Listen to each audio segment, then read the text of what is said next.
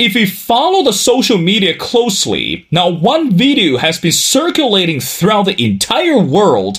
It looks like this time the Ukrainian government finally stepped up and sent a drone to attack the Kremlin. And despite this allegation, the Ukrainian government denies such call and believe this time the information has been completely misled by the public. Well, is it really? Well, for so long we've been following the war in Ukraine since a couple years ago. But meanwhile, the question we still need to ask is Vladimir Putin ready to give up the war? And also, what his angle? I believe last time we had the conversation with our distinguished speaker, we believe that Vladimir Putin is headed for failure, not only politically, but also ideologically. But meanwhile, in this episode, we need to bring another country into our conversation. And how about China? If you remember closely, the Chinese leader Xi Jinping actually paid a short visit to the Moscow and regarding this message. And the whole world believed that China was the only solution to end the war. And meanwhile, the current president of Ukraine, Zelensky, also uh, communicated with Chinese leader. What now? What can we expect regarding the future of the two countries, Russia and Ukraine? Well, so that's why in this episode, we're going to answer all the questions. Well, again, ladies and gentlemen, please allow me to invite our distinguished speaker, Dr. Alexander Motyl. Again, Dr. Motyl is a political scientist and he teaches classes such as the government and the politics of Russia and the Soviet Union, nationalism, revolution and war, research method, politics, history, and art. Well, Dr. Alexander Motyl, and welcome back to The Missing Piece. Thank you so much for having me, Will. And thanks again to your audience for listening and watching.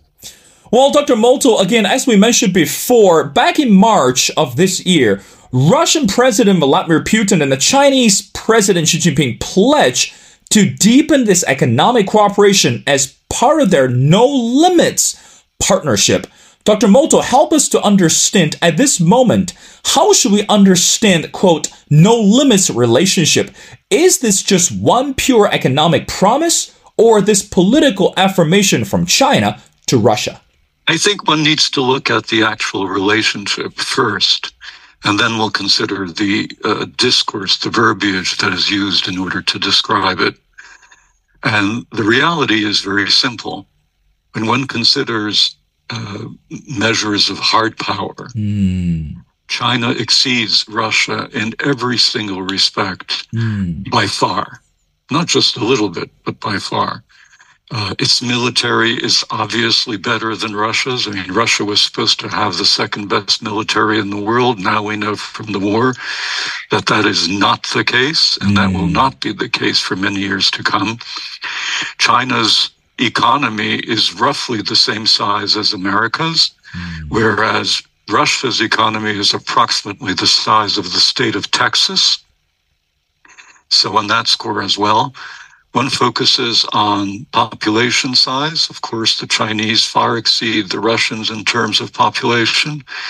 When it comes to soft power, the ability of a, a, country to present its culture, its language, its science, its technology, its people in a positive light to the rest of the world. Once again, China far exceeds uh, Russia in that regard as well.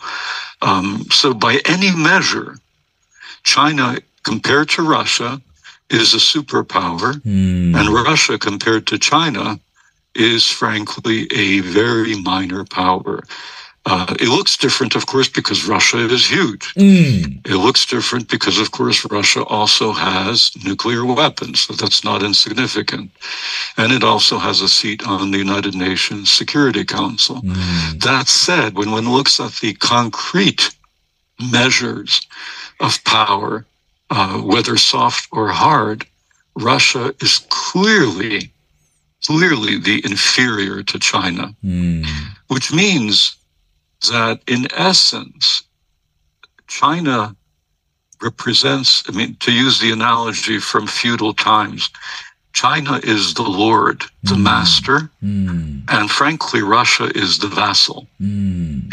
Um, it is clearly the inferior power. It is China is the cli- is the patron, and Russia is the client. Mm. To use again terminology from historical times.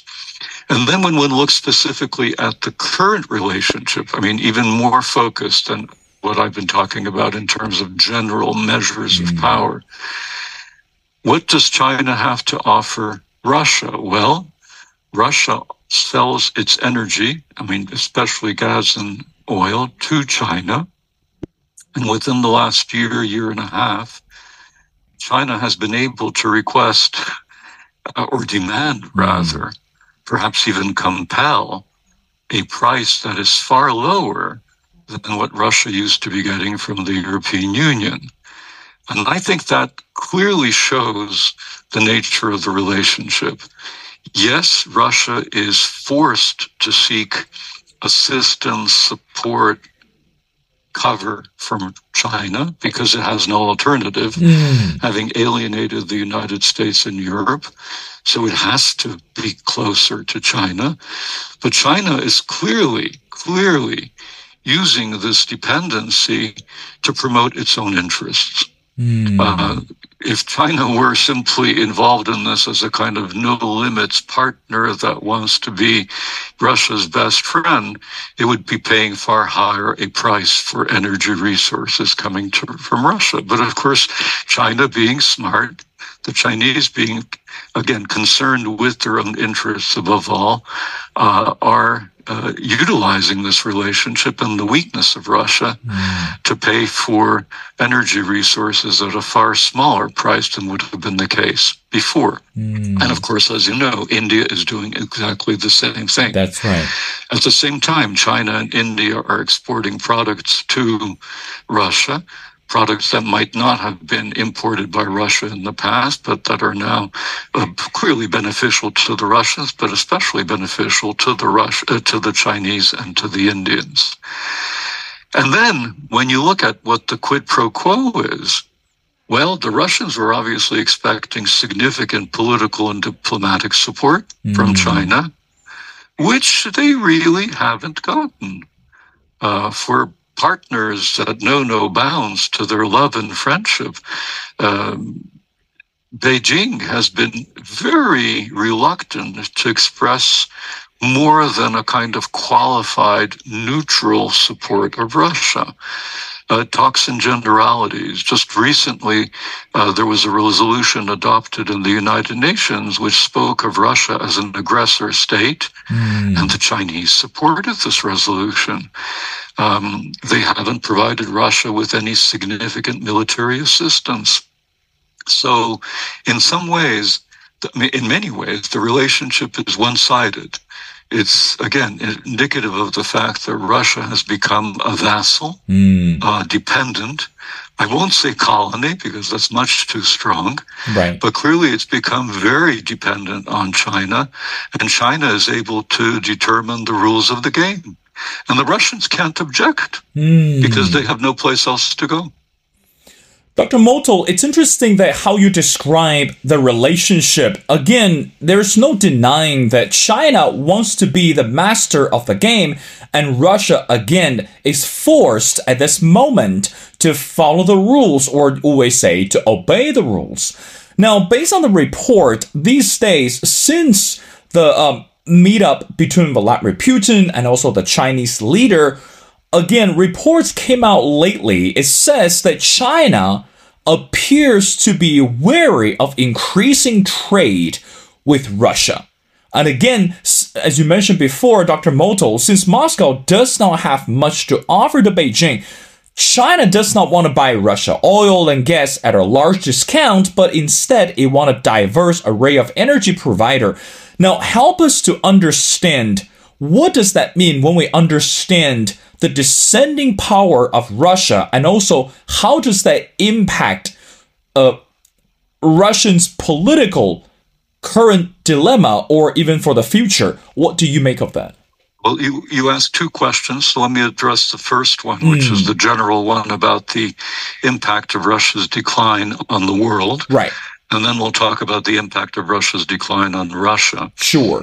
Um, to be my my own view of this is that Russia's decline from a great power to a middle power, perhaps even to a small power, mm. is actually going to be very positive for the world. And I say this for a very simple reason. Uh, we know from history that bipolarity where you have two great powers facing mm. each other. Mm. In the mm. past, during the Cold War, it was the United States and the Soviet Union. Today, it's the United States and China. We know from history that these kinds of relationships, although they're scary because people are always afraid that something will happen, right. in reality, they tend to be very stable. Mm. And just as in the Cold War, the, the United States and the Soviet Union never fought a war. This is very important. Uh, despite the fact that they had thousands of nuclear weapons, despite the fact that they had huge armies and that disagreed on just about everything, mm. but they never fought a war. Now they have proxy wars. Or proxy wars happen all the time, but there was never a war involving the great powers. So if the relationship, the international relationship of the world were to be bipolar with the United States and China, that I think, based on historical experience and based on the, political science theory, would lead one to the conclusion that that would actually be a very stable relationship. Mm. That war between these two countries would be unlikely to take place. Right. Yes, they would be disagreeing about many things but they already disagree about many things. Mm. And at the same time, more importantly, they also agree on many things. This That's is very right. important. Um, and in a bipolar relationship, the Chinese would know that the Americans are there to stay, mm. and the Americans would know that the Chinese are there to stay. So there's a, again, it would be a balance of power that would actually produce a f- stable, a more mm. stable, not mm. necessarily a fully stable, but a more stable world. If Russia remains a power to be dealt with, that means that would destabilize this bipolarity. It would force either the United States to join up with China against Russia, mm. or possibly Russia and China against the United States um, arguably, that's what's happening today. And that enables a small, irresponsible, or a smaller, irresponsible power like Russia to be a loose cannon. Mm. Um, the war has clearly shown that Russia can't be trusted with international peace and security. That's right. China can. China can, because the Chinese understand that a stable world is good for the world, but mm. it's hmm. also good for them.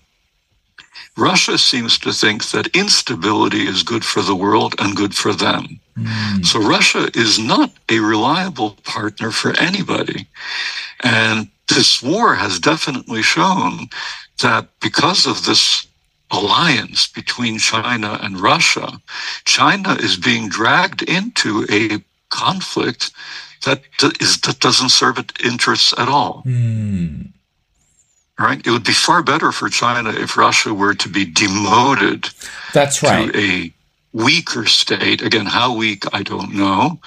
Uh, and then China and the United States could simply sit down and figure out what needs to be done. Mm. But with a third partner, there is always going to be a question mark. That's Will right. he do something stupid? Will he invade Kazakhstan? Will he use nuclear weapons? Will he, and so on and so forth. And these are precisely the questions people are asking about Vladimir Putin, but also about his entourage. So, in general terms, then, I think Russia's demotion for the world is a good thing is a good thing for the world, and it's a good thing for China, mm. and it's a good thing for uh, the United States. But it's also a good thing for Russia mm. and obviously for Ukraine, but especially for Russia. Russia needs to learn, or the Russians need to learn, that they are far better off becoming a normal state that simply wants to engage in economic relations, um, cultural exchanges. Mm. And again, I think China is a good model. Right? China actually tries to be stabilizing. Right. The Russians need to learn that they do not need an empire. Mm. They do not need to conquer Georgia or Ukraine or Moldova. They don't need to conquer northern Kazakhstan or Estonia. Uh, this adds nothing to their ability to become stronger, richer, more prosperous, more stable, Mm. and more decent, more normal. The word that Russians use is normal, right? To become a normal country. I think most Russians, or many Russians, would want to be a normal country Mm. where they could just have their families and jobs and go to the theater, go to the movies, travel, see the world. But that's impossible with a man like Putin in charge. That's right. Uh, and it's impossible as long as Russia will continue to pursue imperial expansion. So if it loses the war, if it's demoted in terms of its geopolitical ambitions, that would be excellent for the Russians. Mm. And it would be excellent for Russia's neighbors. Ukraine could breathe a sigh of relief. Belarus could breathe a sigh of relief. So would the Poles, the Kazakhs, the Kyrgyz, the Tajiks, and the Mongolians. Mongolians would also benefit from this. That's They right. could also, they wouldn't have to play China and Russia. Uh, they could just simply live in a more or less normal Asia. Mm. Uh, so, in that sense, Russia's defeat would be one of the best things in the world for the world, as well as for Russia and its neighbors. Hmm. Dr. Motyl, again, you mentioned several significant points because one thing that I agree with you, or I mean many things, but one thing that actually stood out is when we look at this instability in Russia compared with this economic and social stability in China. Again, given the fact that we believe that when Vladimir Putin look at the country of China, and when they look at the leadership of the Chinese leader, I believe at the end of the day, there are gonna be some questions that he's going to ask, or there are gonna be some reflection that he had to do regarding his military or political ambition. But meanwhile, Dr. Motyl, I want to ask the question very simple. How much do you think that Russia is actually mimicking the political shift or even this political ambition from the Chinese leader? Because again, given the fact that today China it's increasing politically speaking, militarily speaking, socially speaking, and that could pose major threat not to the West but also to some countries around the world. But meanwhile, I believe if Vladimir Putin is an ambitious person, he will love to get there as well. So how much do you think Vladimir Putin can actually mimic the behavior or mimic the hunger of what the Chinese leader is doing today? What do you think, Professor? I think Putin clearly aspires to be the leader of a very great country. Mm. He's made no secrets of this. I mean, he this was he said this in 1998 and 1999 when he became president, Mm. first prime minister and then president. So there's no question that this is his aspiration. Mm. Um, I think the goal, the model, or at least the, the point of comparison, the primary point of comparison for many Russians then was the United States. They wanted to be as great as the West because that was always historically, at least during the Cold War, right? It was always the Soviet American comparison. Mm. I think in recent years, uh, clearly he has his eye on China, and I'm sure he admires what the Chinese have done. And I'm sure he would aspire to be able to replicate something like that in Russia as well. Mm. But however, and this is the problem, he's doomed to failure. Mm. Um, one of the reasons, not the only reasons, but one of the key reasons for the ability of the United States and China to be great powers is the fact that they have very strong, very competitive, very innovative economies. Mm. It's almost that simple. Uh, if you have a strong economy, you have the resources to build infrastructure, to build a military, um, to develop the country, to modernize it. In other words, to raise its level in all sorts of dimensions, not just in terms of military, but across the board. Mm. Uh, Chinese infrastructure is infinitely superior to Russia's. It's even better than America's, probably. Um, but you can't just have a strong military with an economy the size of the Benelux countries. Uh, you can't aspire to be a great power if you do not have a strong economy. It's really that simple. Uh, there are other factors, but I think the most important one is the strong economy. Um, and given Russia's problems, given the kind of uh, regime that Putin has constructed, uh, which is essentially a corrupt rent-seeking regime, mm. uh, which isn't interested in modernization, which is essentially interested. I mean, the elites are essentially just interested in acquiring as much wealth as possible, and we know, of course, corruption exists everywhere. Uh, in China, in the United States, everywhere, but in Russia, it's especially huge.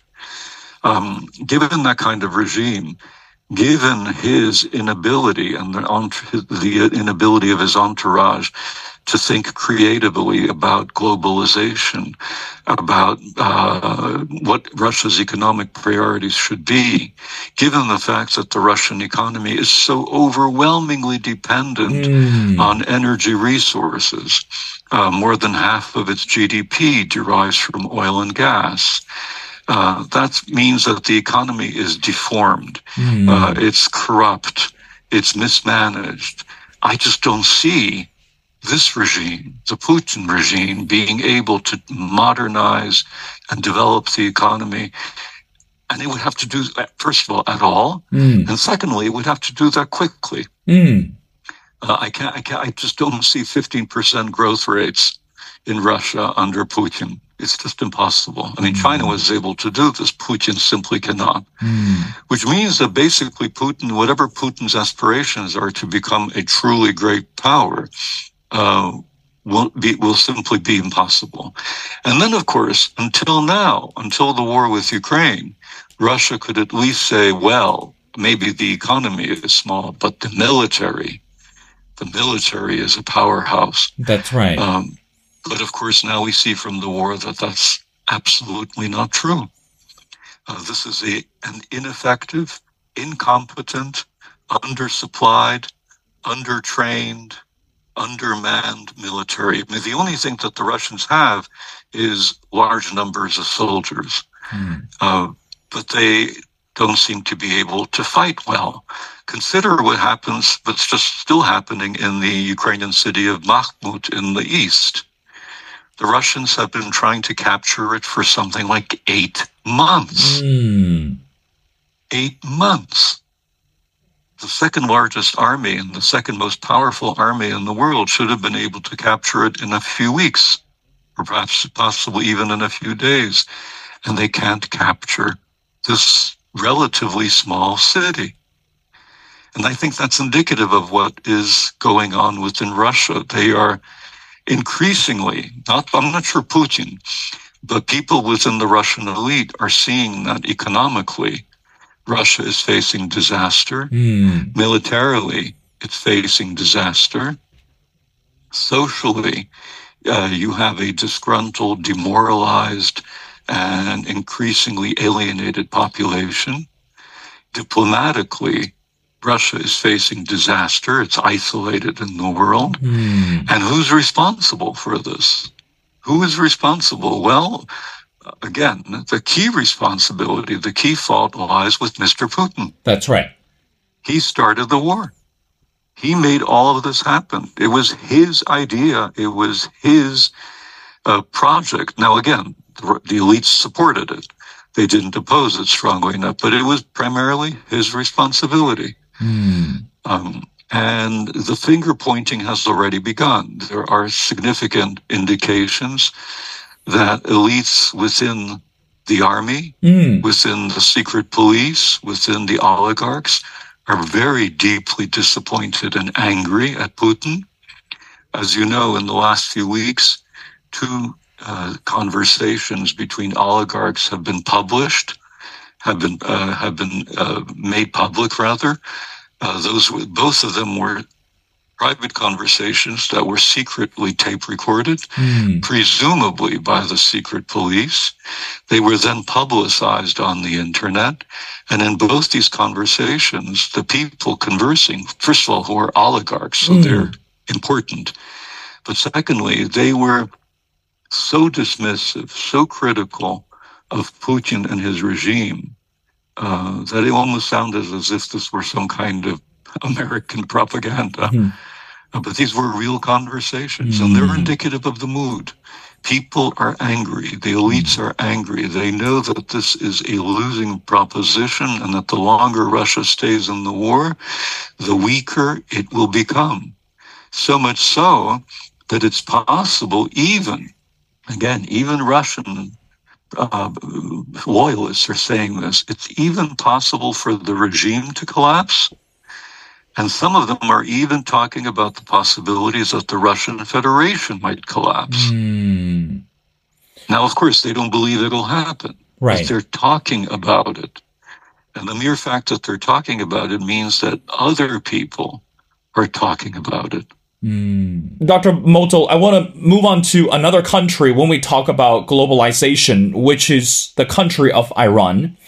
Now, recently, one of Russian pre- uh, Russian President Vladimir Putin's special envoy visiting Iran. Now, again, Professor, from your perspective, how should we understand the relationship between Russian and Iran at this moment? And keep in mind, again, you know this as well Iran is also a close economic partner with China as well.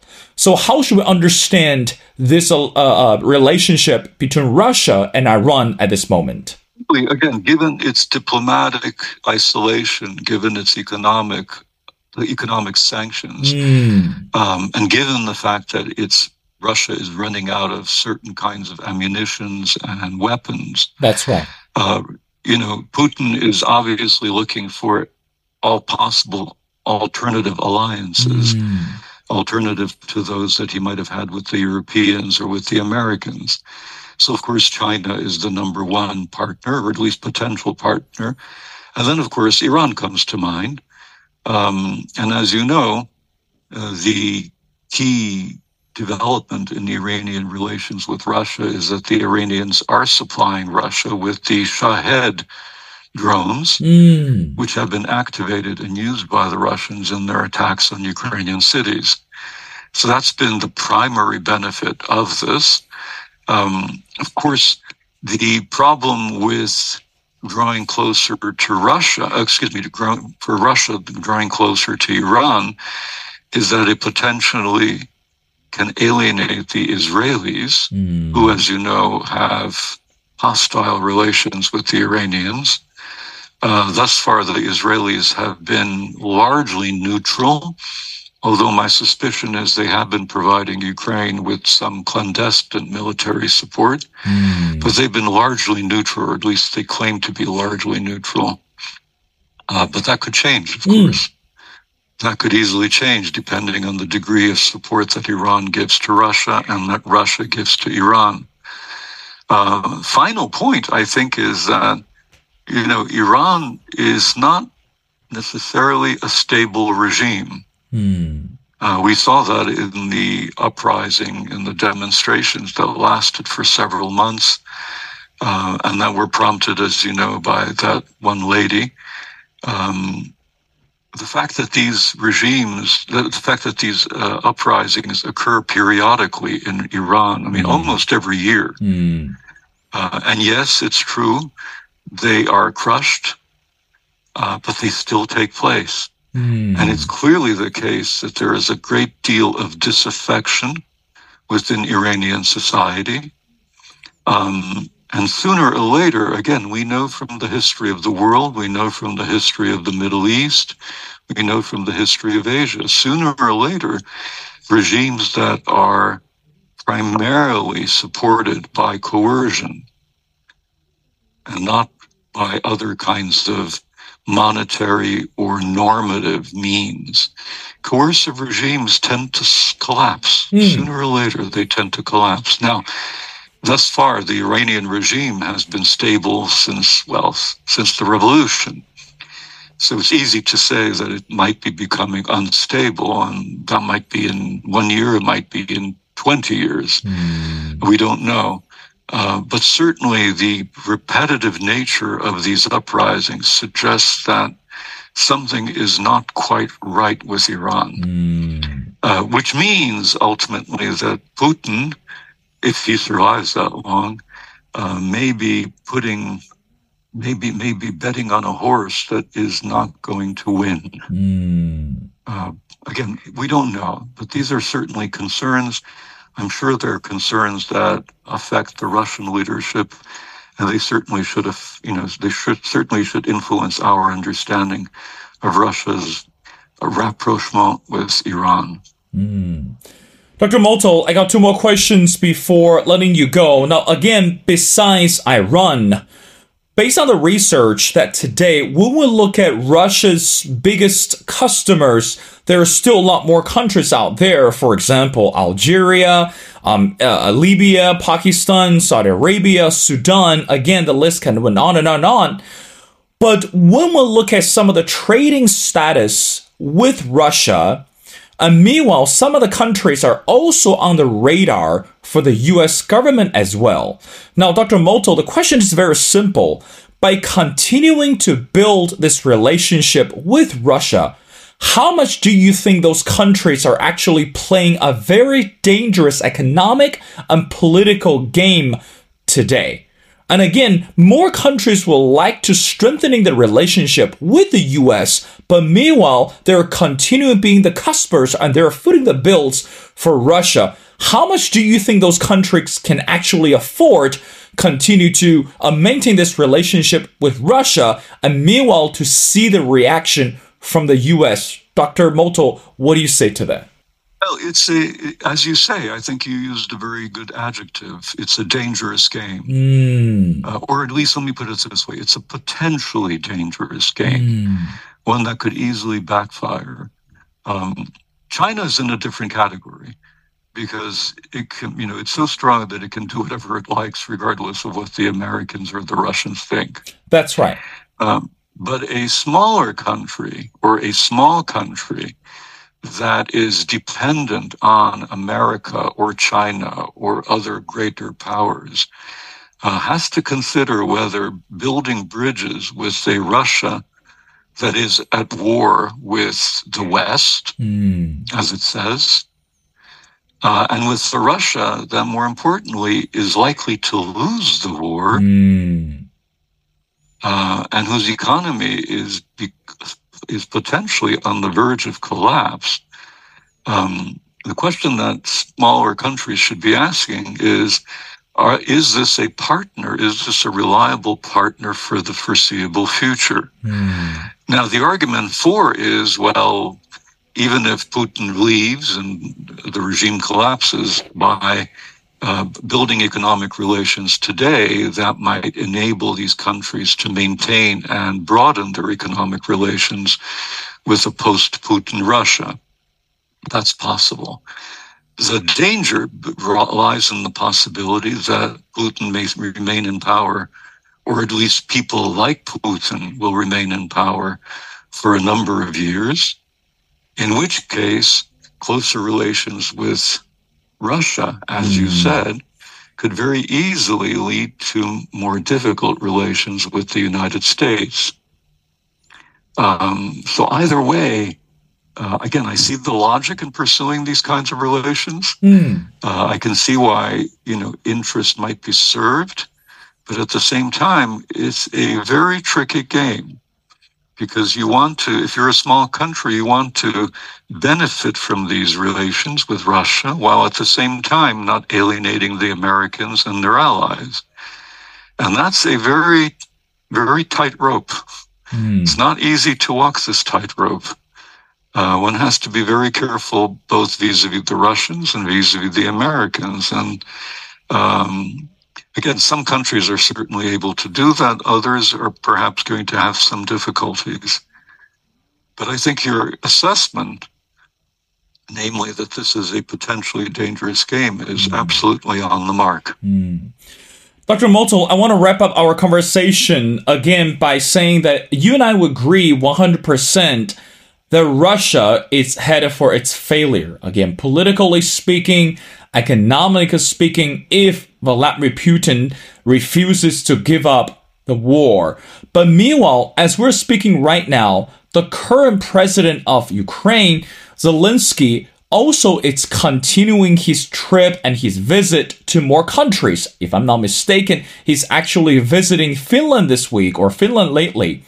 Now, again, Dr. Motyl, are we going to see Russia is going to fold the cart very soon as we know that Ukrainian president is generating much louder noises and the Ukrainian president is being celebrated and being welcomed by more international leaders. So is this alarming message or this is the final note for Vladimir Putin to say, listen, you're done. It's time to fold the cards put the cards on the table and you need to either you need to give up or you need to understand what the reality is. What do you think? Question. Uh, very, very good question. I think these are the kinds of questions and the kinds of scenarios that Russian elites are considering. Mm. Uh, political, military, security service, economic elites as I, as I suggested in my one of my previous answers, they are very upset. They're angry.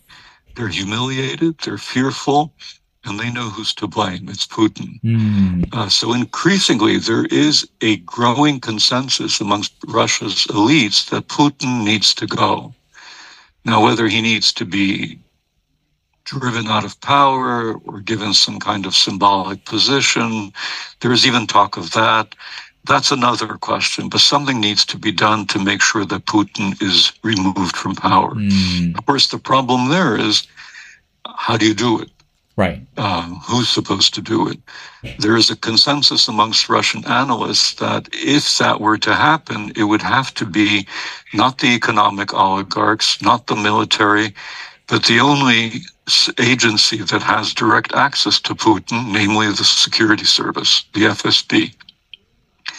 And we do know that the FSB, or at least elements within the FSB, are unhappy with Putin. So it's conceivable that we, I mean, it's conceivable that something like a coup d'etat or a putsch could actually happen. Um, but we'll see. Mm. You know, hmm. again, it one one needs to look at the micro elements and there they get very very complicated as you know putin spends most of his time in underground bunkers so he's he's not exactly um, open to the public or even visible so much in private so in any case i mean to answer the first part of your question i do think this is exactly what many elites in russia are thinking today mm. is putin thinking the same uh, he must be aware, again, he can't be quite that ignorant. Mm. So he must be aware that there are problems in the country. He must be aware that the war isn't going quite the way he thought it would. Mm. The problem for Putin is that he has identified himself with the war to 100%. He's identified himself with Russia right? To 100%. Mm. Uh, some of his people have even said, without Putin, there is no Russia. Mm. In other words, Putin is Russia and Putin is the war. So for him to leave, sort of to, to, to extricate himself from the war would essentially be to commit political suicide. Mm. And I think he knows that. Uh, and he understand he seems to understand that he needs to keep on fighting because continued fighting is the only guarantee of his continued political life. Mm. If the war ends, well, first of all, if Russia loses, then of course his career is over. Right. But even if the war simply ends in some kind of fashion, again, I don't, I don't, I can't quite even imagine how. But let's assume that there's some kind of agreement. Um, that would mean that all of this effort that was put into the war, the hundreds and thousands of lives that were lost, the billions of dollars that were wasted, the thousands of Ukrainians that were killed, the economic collapse, all of this would suddenly come to the surface. And everybody, including the people, would point fingers at the one man who is responsible, mm, namely Putin. That's right. So Putin is forced to fight in a way. He has no alternative. Uh, the alternative is in the other elites and possibly within the population. Mm. Uh, so one hopes that they will organize themselves in some manner and be able to either dispose of Putin or shunt him off to the side. Mm. Notice in this analysis, the United States, China, and others don't really play much of a role, if any.